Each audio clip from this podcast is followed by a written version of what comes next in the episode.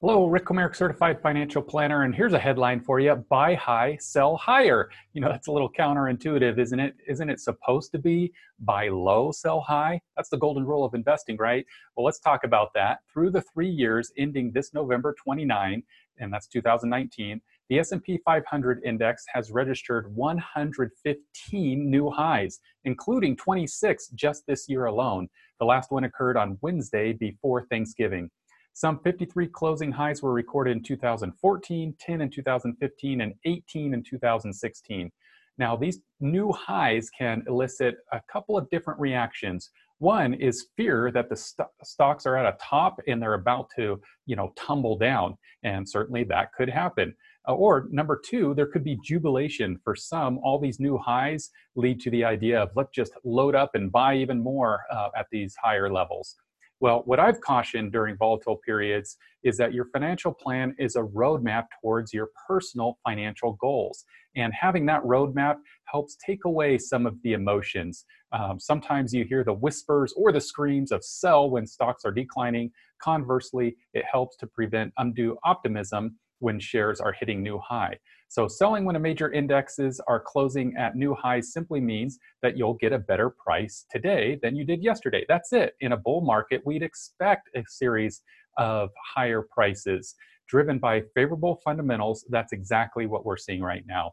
We are reluctant to forecast where stocks might be next month or next year. There are just too many unpredictable variables that can influence the short term price returns. However, over a much longer term, stocks have had an upward bias. I mean, that's the whole point of investing, right? Is that there is a trend towards growth in the uh, economic equity markets. As 1950 came to a close, the Dow Jones Industrial uh, Average topped 235. By the end of 1975, the Dow Jones closed above 850. And at the turn of the century, the Dow Jones had surged to 10,786. Since 2000, however, we've experienced two very difficult bear markets, yet the US economy and the stock market have proven to be quite resilient. As November came to a close, the Dow Jones topped 28,000 for the first time. A well diversified portfolio is akin to an equity stake in the US economy. We don't know if the economy will be larger next year than it is this year, but 200 plus years of history tells us that the economy has expanded over longer periods of time, and action in the stock market has reflected uh, that as well. So here are some key numbers. The Dow Jones on a year to date is at 20.3% positive return. The S&P 500 25.3% positive rate of return. Russell 2000 is at 20.5, and that's uh, typically smaller companies.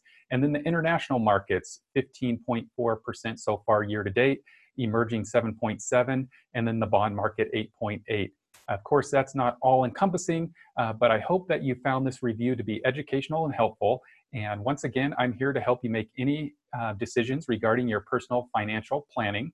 Uh, and that's my job to assist you. And for my clients, of course, I'm honored and grateful that you've given me the opportunity to do so. And I'm especially grateful and thankful at this time of year.